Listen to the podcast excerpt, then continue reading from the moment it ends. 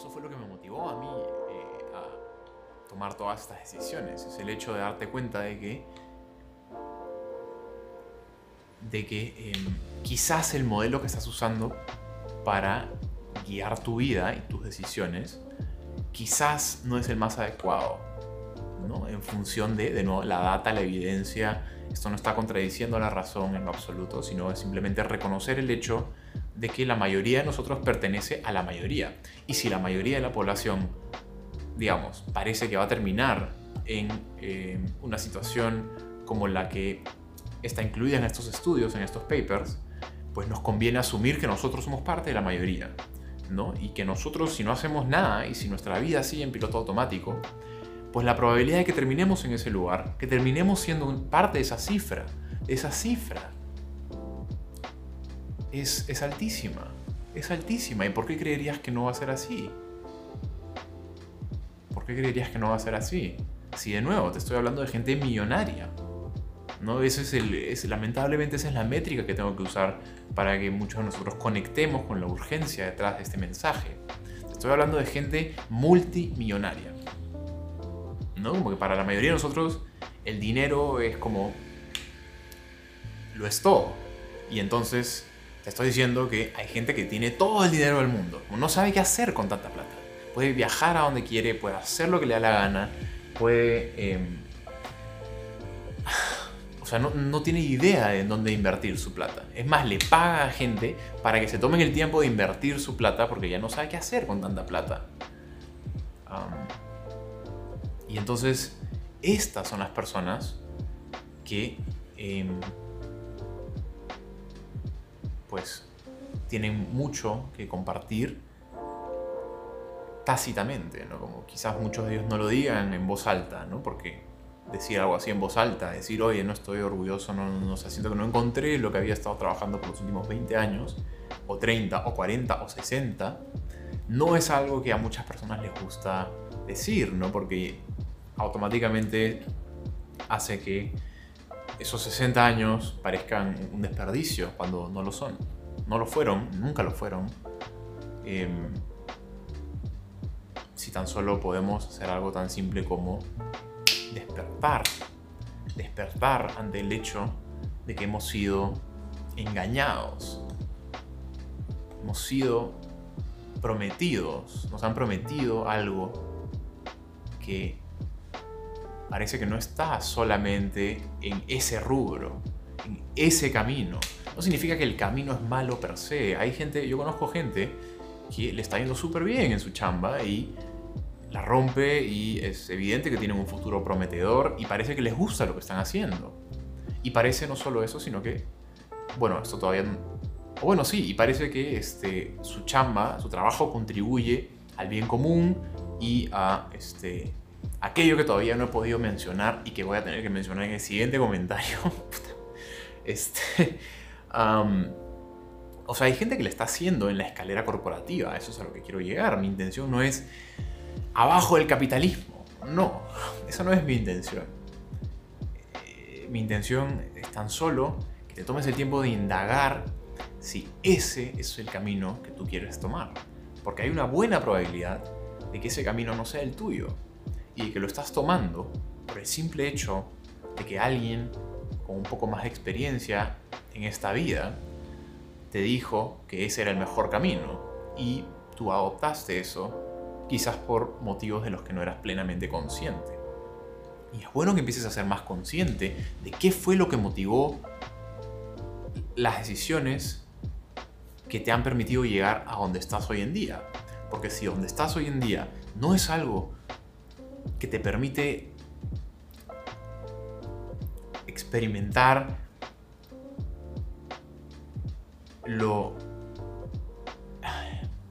lo genial que es este, la vida en sí, lo increíble que puede ser esta oportunidad que tenemos todos acá para construir algo de lo que nos sintamos orgullosos y que permita contribuir a la sociedad y a quienes más queremos y em, si no hay, si, no es este, si no sientes esta conexión, esta vitalidad que está, que, pocas personas encuentran en su vida, pues es bueno que empieces a indagar por qué estás en la situación en la que estás. No con la onda de eres peor o mejor o malo, no, sino simplemente es, oye, ocurrió esto, reconozco que estoy en una situación de la que, no sé, no, me siento tan...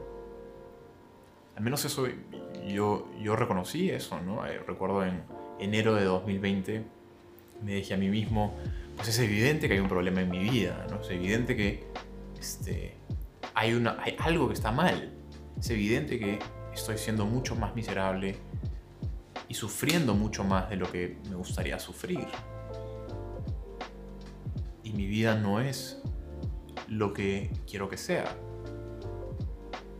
Y eso fue lo que me motivó a empezar este proceso de sanación, de curación, de terapia.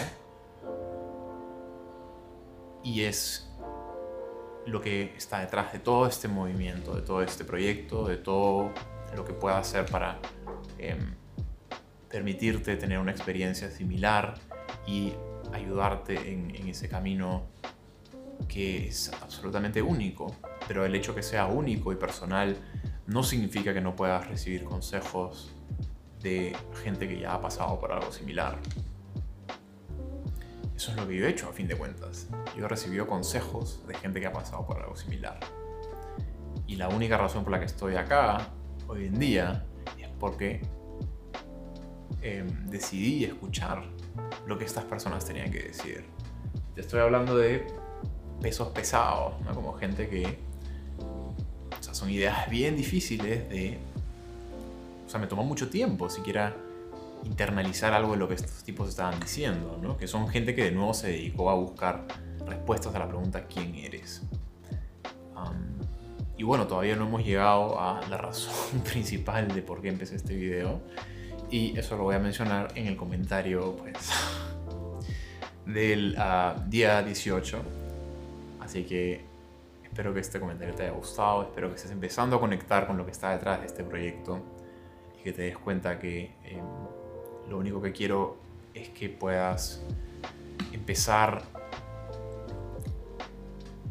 empezar este proceso y este viaje de, de autoconocimiento y introspección y amor propio en el último sentido, ¿no? Es quizás lo del amor propio llega después, pero tenemos que empezar con eh, introspección, tenemos que empezar a indagar qué hay acá, qué hay acá, ¿no? Como acá, por qué soy, por qué actúo de la manera en cómo actúo, por qué pienso de la manera en que pienso, cuáles son los pensamientos, las ideas que gobiernan mi vida, que están como en la base de quién soy y que definen cómo actúo, cómo pienso yo de mí mismo, em, cómo veo el mundo, qué pienso de la realidad. Pienso que existe tal cosa como el bien, el mal, qué creo que es bueno, qué es lo que me hace sentir más vivo.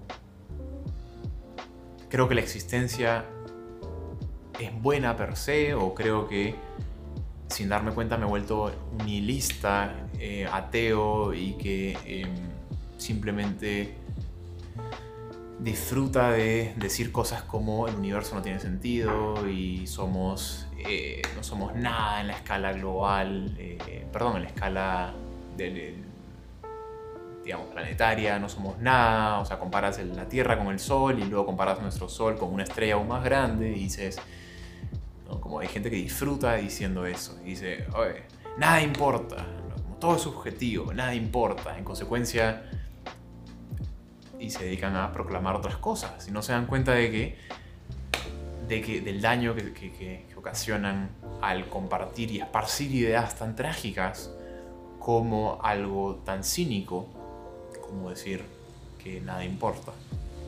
Porque sí importa, sí importa.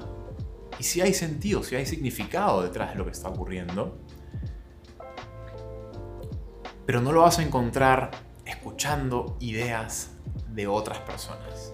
Mucho menos de ideas, mucho menos de personas que han perdido la fe en la humanidad. ¿Por qué creerías que vas a encontrar el sentido en sus libros o en sus charlas o en sus cursos o en lo que sea que esta gente se dedica a compartir.